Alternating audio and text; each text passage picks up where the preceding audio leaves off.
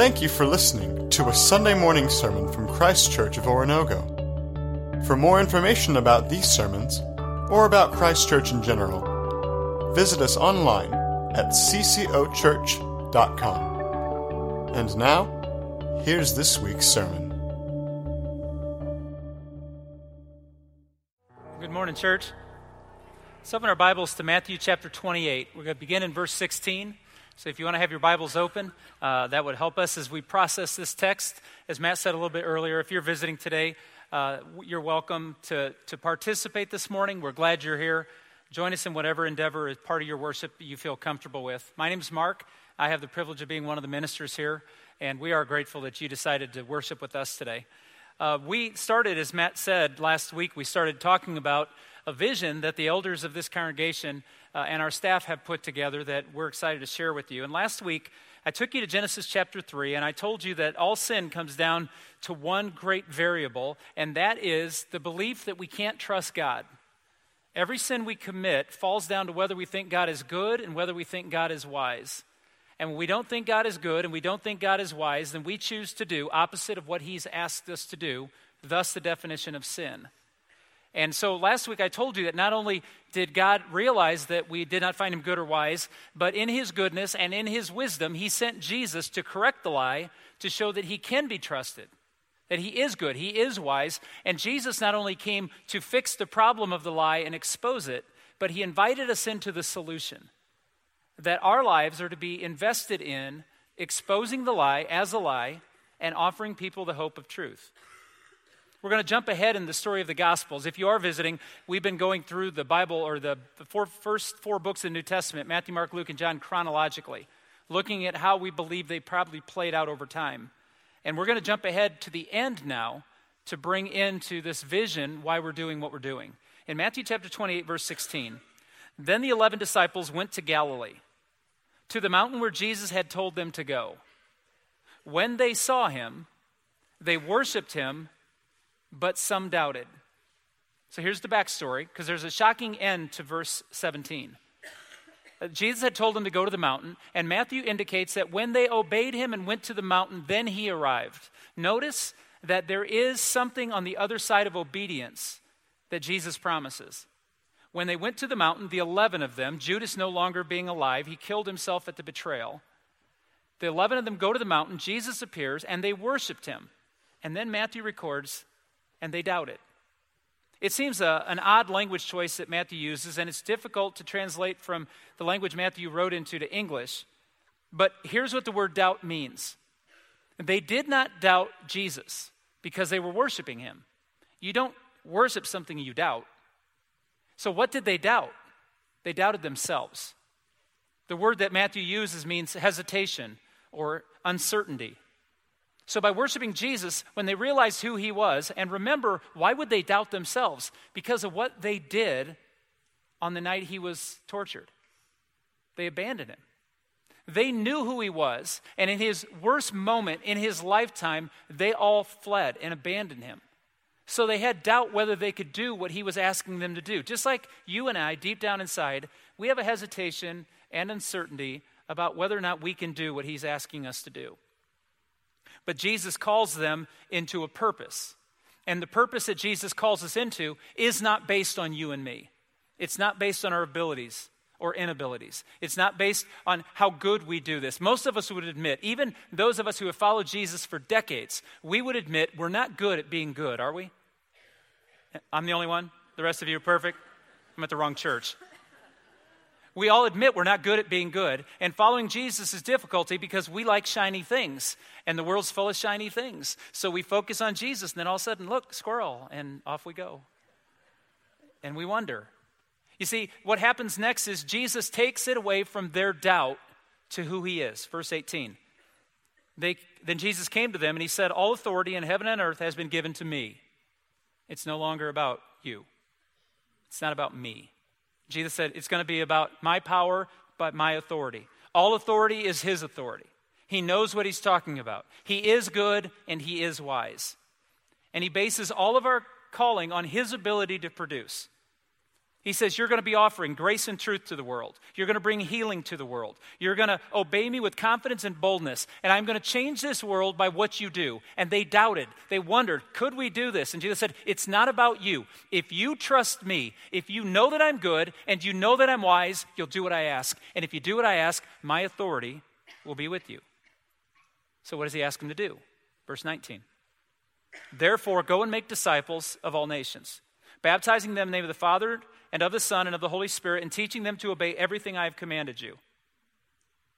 Our mission is to live a life of discipleship through our witness. No matter how confusing Christianity gets, please remember this. What Jesus asked the disciples to do, and subsequently asked you and I to do as disciples, is to live a life of discipleship through our witness. What is a disciple? A disciple is a follower or learner.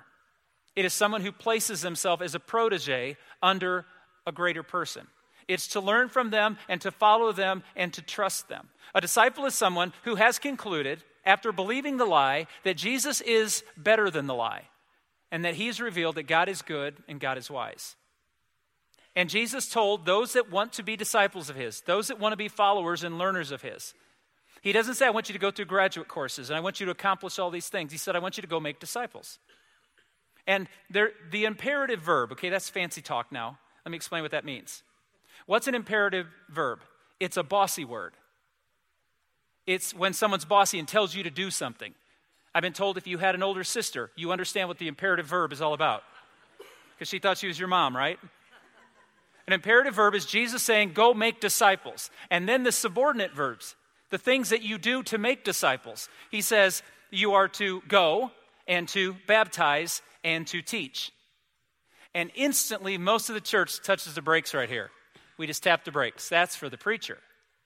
That's for the Bible college kid. That's for the seminary student. That's not for me. Now, listen to me. Your teacher told you to make disciples by going. Can you go? Please answer yes, because you got here. All right? If you're like, I just woke up and I was here, then you didn't. You went. You chose to come to church today. Can you baptize? Well, in some churches, no, it's got to be the clergy, not here. My favorite moments, one of my favorite moments of all time was baptizing both of my sons in this place. It's watching fathers baptize their children and mothers baptize their children. I've even seen the joy, the beautiful joy of husbands baptizing their wives. Like, you can baptize. Can you teach? And you're like, ah, I'm out. No, you can. Because if teaching required knowing everything, who could teach? You just need to know the truth and share the truth you know.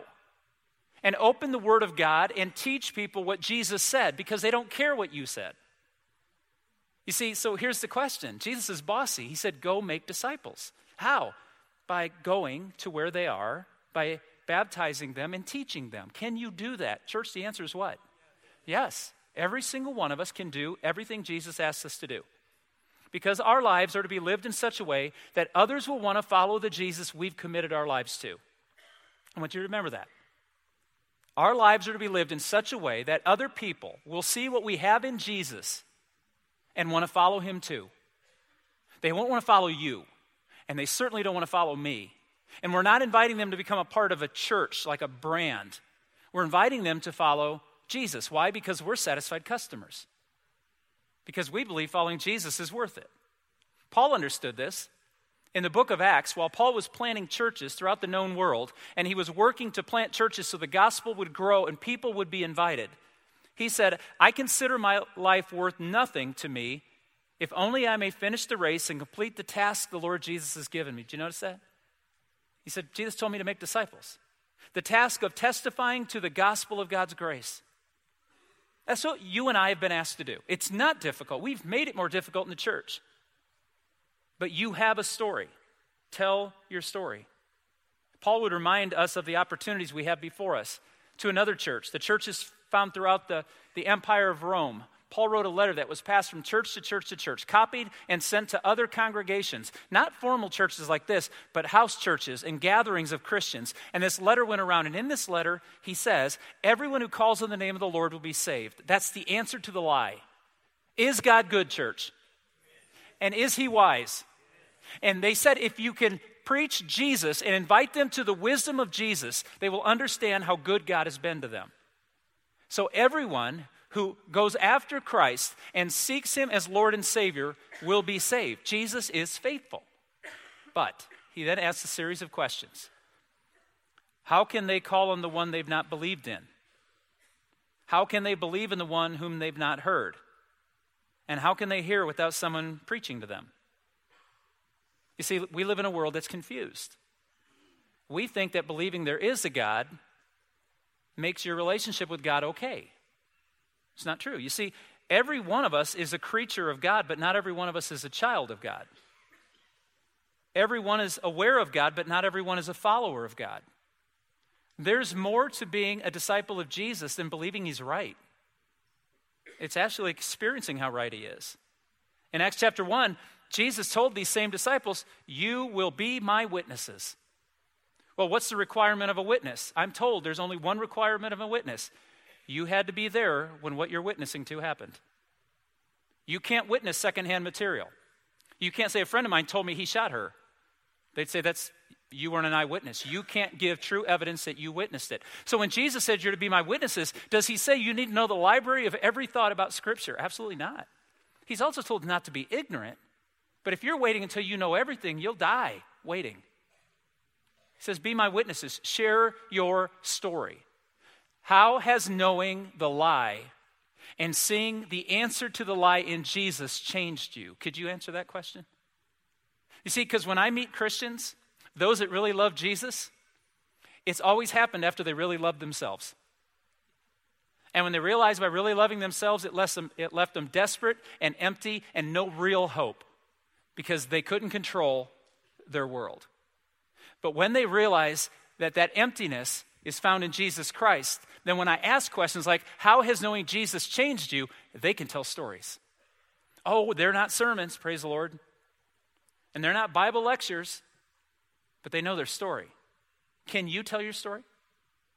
Can you tell anybody what a difference Jesus has made in your life? You see, our lives are to be lived in such a way that others will want to follow Jesus that we've committed ourselves to.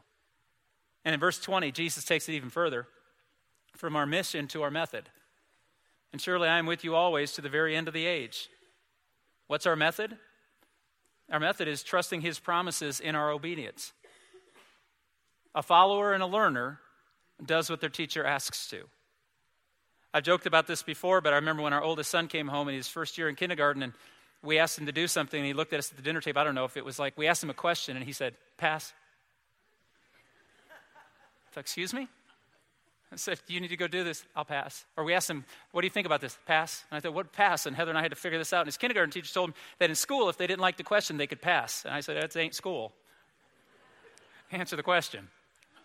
See, so I want to ask you a question here. When your teacher says, You're going to do this, and it's good for you to do this, it comes down to that question, isn't it? Is he good? And is he wise?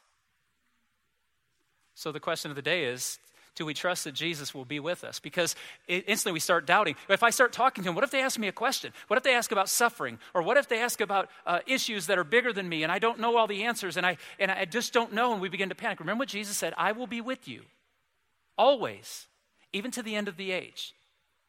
Even if you and I don't have the answer, is our God able to work in the question?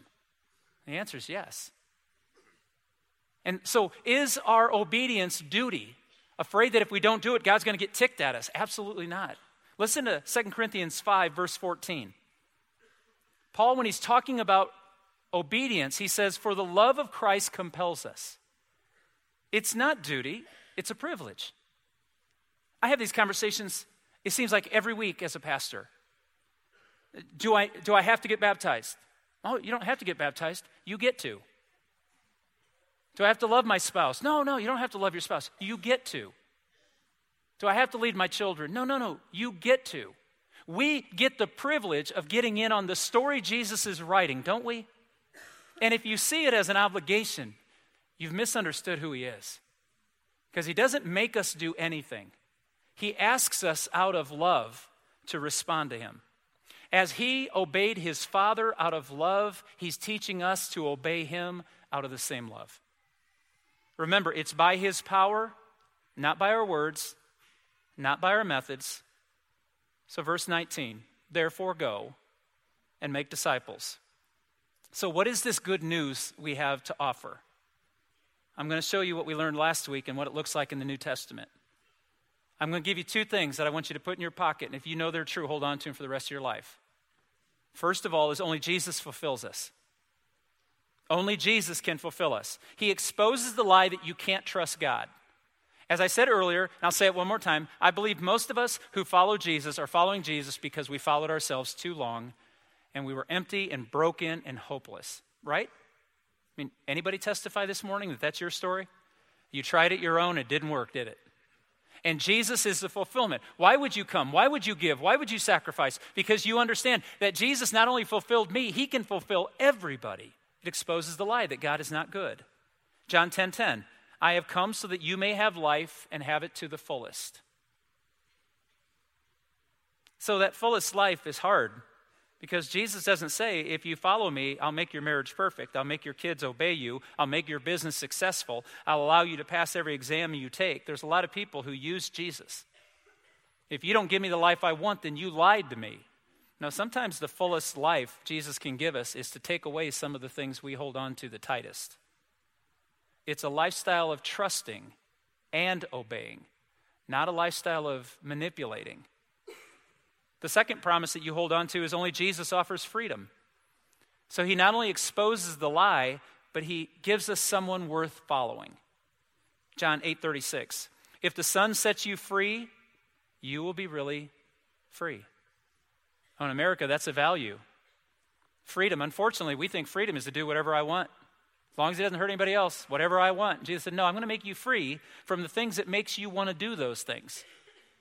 I'm going to break you free from the addictions, from the sin, from the self service. I'm going to break you free from the public opinion and the stress that comes with that. I'm going to show you that you can take off your mask and be real with me. And when you understand who Jesus sees you to be, then you understand you don't have to be what other people want you to be.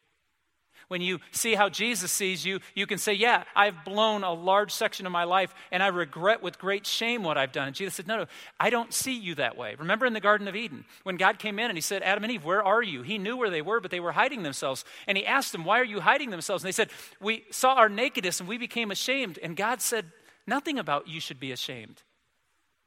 God simply said, You've drawn that conclusion on your own. What you did to yourself is what brought you shame. God says, I see you no differently.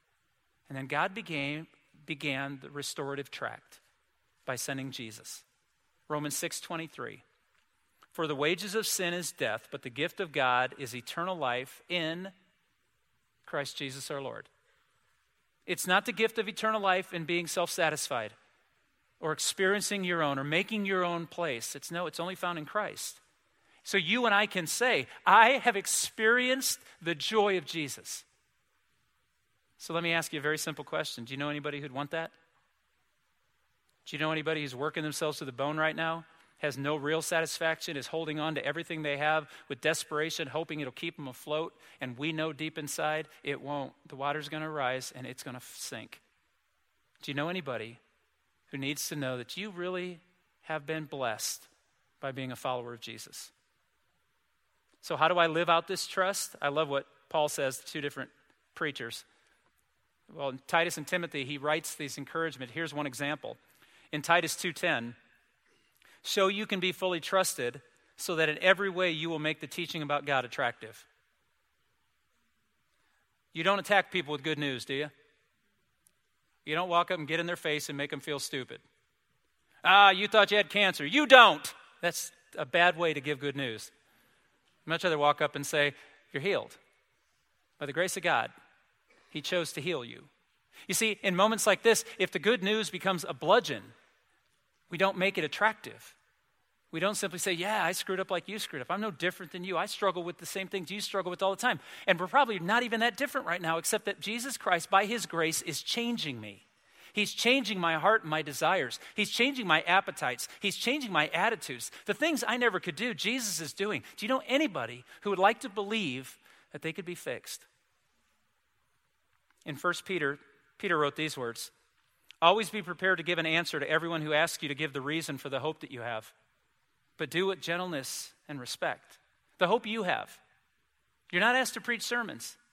Can you go? Can you teach? And can you baptize? The answer is yeah. And if you have a story with Jesus, you got something to tell. There's a parable that makes a lot of sense to me, and I'd like to use it this morning. There were four men that lived in a very desperate state in a land that was really depleted, and they were looking, there had to be something better. And so the four men went through the, the wilderness and through the forest, and they came to the forest and they saw this huge high wall. They didn't know that wall existed. But this was wall, it was too high for them to scale on their own, so they worked together and they went back in the woods and they, they built themselves this rope ladder that they could climb up. And the first guy got to the top of the wall and he looked over and he looked at his friends with a big smile and he just jumped in. The second guy scurried up the ladder and he got to the top and he looked at the other two and he said, Hurry, hurry. And he jumped in. The third one went up, did the same thing. He looked down at the fourth one. He said, You got to see this. And he jumped in. The fourth one got to the top, and he looked over. It was the most beautiful place he'd ever seen. It was lavish and rich and green. It was just a beautiful garden. It's what they always dreamed could be and never experienced. And the fourth guy got to the top, and then he stopped. And he went back down the ladder. He ran back home to tell his family and friends what he just found. And the parable ends this way which one of these men really understood the opportunity before him? The answer is the fourth one. Because he knew it was there and he knew it was available to him, but was as most important as who was with him when he went over the wall. And I look at that story and I think, and I can get emotional doing this, I'll try not to. When I think of the people that stood on the top of that wall and invited me over, I think of an elder in our church. He was a, it's such an old illustration. He was a telephone repairman. For those of you under 20, I'll tell you later in the hallway what that is. His name was Don Root. Don was an elder in my home church, and he was a telephone repairman. And he would have great stories of getting chased by dogs and, and attack cats and things like this when he went in people's homes. And he would fix your phone line at your house and fix your telephone or replace it. And he was an elder who would pick us up, my brothers and me. He would pick us up from our house on a Sunday afternoon and take us to his house where we'd make homemade pizza and shoot pool and watch the Bears game. And he talked about Jesus in the midst of all of that. No, no great lessons or devotionals, just investment in a young kid. He showed me what was on the other side of the wall. Then I worked for a man named Bob Millette. Bob was a camp manager. Bob had been a preacher, and he was a fantastic preacher, but he was serving kids working at a church camp. And Bob hired me in seventh grade to work for seven summers for him, washing dishes, cutting grass, lifeguarding at pools, and he invested in me. There were times that Bob invited me to the top of the wall. I know there were a lot of times he wanted to shove me in, but he was patient. He let me see what it was. And then when I went back down the ladder, it wasn't to invite other people. Bob would be patiently. He'd come down the ladder with me and take me from where I'd gone back to the mess and help me to the top. And he was a spiritual father to me that I'll never regret. My college roommate, Mike Kiergaard, will never, I'll never be able to explain to him the impact he had on my life because Mike always wanted to preach the gospel. He believed in the power of the Word of God. He just had a maturity to him that I didn't have in college. And God put me with this, my friend, and he challenged me. I thought preachers had no fun. I thought they lived lives, always had a suit and tie on, and you know, all they did was read the Bible and pray. And I didn't want anything to do with that. I thought that's a boring life. I want to have fun. I want to play golf. I want to eat food. You know, I had no idea what a preacher does. Still don't. But anyway. But Mike had such a vision of what you could do with the gospel that he got me to believe, and he showed me what was on the other side of the wall. And then I look and I, I think of Justin Shepard, a man who taught me how to preach. He's the guy who taught me a simple principle. It doesn't matter how well you say it, just say something. Say something that gives life. He's the best preacher I ever heard. I've been surrounded by a bunch. I can say it because he's not in the room. Michael DeFazio is fantastic. We have people in this room that are listening to me preach right now. They're far better preachers than me, and that's the flat truth and they sit and listen graciously every week to me. And I listen to preachers on podcasts that make me sick to my stomach. Why I even try to do this? And I'm not looking for you to say, oh, you're fine. No, no, I'm average. I love doing what I get to do. You see, because I get to stand on the top of the wall and tell people, you need to get over the wall. Because on the other side's life. And it's only, Jesus is the only one who got us to the wall. And what do we do with this? You see, I look in my life and say, I can teach, I can baptize, I can go. Not because of who I am, because of what I'm talking about. You see, this vision of our church is about discipleship. It's about inviting people into the life we've chosen and show them the benefit of trusting Christ. Our vision as a church is to prepare people to discover completeness in God. If you weren't with us here last week, we unveiled four visions, and I'm going to remind you of them this morning. Four things we would like to do as a church if you will support it. And as you leave the room, there are tables by the doors with booklets. If you didn't get a booklet, we hope you'll take it. It'll give you more detail than I'm going to be able to give you on a Sunday morning. Because you didn't come to hear details, you came to hear the truth of the gospel, and we hope to inspire you to read through that and see your role. But Scot McKnight says that when Jesus told a parable, the parable was intended to get you to do this. Imagine a world like this. Imagine a world like this. So I want to tell you the four things we think this church could accomplish with some sacrifice. That we want to plant where the gospel can take root in places it's not taken root yet. We want to plant churches in Japan. Imagine with me a family living on the island of Japan who begins a transformation from a false religion to the freedom that Jesus brings through the cross and the resurrection. Imagine a world where churches are available in every city in Japan to testify to and create communities of testimony where people that have followed Jesus can share the joy of following Jesus. Imagine the generations who will one day join us around the throne of Jesus as he recreates the new heavens and earth. Listen to this from a man named Yoshio Momoto from Osaka, Japan, who the people were investing in over there won to Christ. Listen to what he said. I've always hoped there was a loving and kind God, but I did not know who could tell me about him. Now that I've heard that there is a God and he is loving, I'm overwhelmed. I feel like I want to become a Christian. And he was baptized into Christ on June 28, 2015, because somebody went, somebody taught, and somebody baptized into Jesus. We'd like to begin a Thursday night worship service. Imagine a family or friend in the four states area who doesn't know the truth of Jesus and doesn't understand the fulfillment of Jesus, and it would be incredibly intimidated to come into a big room with all the traffic and goes on here, who wants the joy of being freed of their sins but doesn't have any idea how that could happen. Imagine a friend who's been hurt by the church community, who was involved in a church that wasn't loving and graceful and redeeming, Imagine them finding a community of faith where they could be loved as they are, forgiven for what they've done, and discipled to become exactly who Jesus uh, asked them to be and created them to be. Imagine that church meeting, where, meeting them where they are and serving them away from all the deterrents that might keep them from coming on a Sunday morning to a big room like this. We'd like to build where the gospel is already present. We'd like to remodel our children's ministry space, and this one's easy for us. Imagine the young people of our community being excited and loved as they learn about Jesus. Imagine with us a space that's remodeled to serve them better, that is safer and gives them protection so that their hearts can experience their identities in Jesus. Imagine the generations that could be impacted by those young kids down that hallway today and across this hallway who need to know that Jesus Christ is real. They see it in us, and they'll tell the next generation. We'd like to construct a new worship theater on our campus. Imagine our Sunday morning services being able to serve close to 1,000 more adults to gather together to be inspired by the gospel. Imagine creating a more intimate space for those who don't love large crowds on Sunday mornings, but still desire to be a part of the body.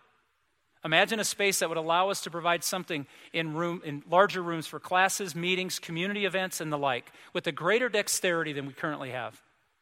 What would it take for us to imagine this? On top of the budget that operates this ministry, our investment in this vision looks like this. It'd take us $1 million for Japan, 250,000 for the Thursday night services over 3 years, a million dollars for children's ministry space, and $2.5 million for this new worship theater, which would be attached to all of your right outside of the foyer. When we look at this, it's $4.5 million. It's a huge ask. This vision will require sacrifice. But we're asking you, this isn't manipulation. God didn't open the sky and say, do these four things. He didn't. We've just done our research. We've looked at the numbers. We've looked at the people coming. We've looked at the patterns. And we think the time is, now is to strike. And we think God's provided this opportunity. But we can't do it. We can't do it with the giving level we have right now. It's going to require sacrifice from all of us. And so we're unashamed to ask of it, knowing that you could say no. But I want you to stand on the top of that wall.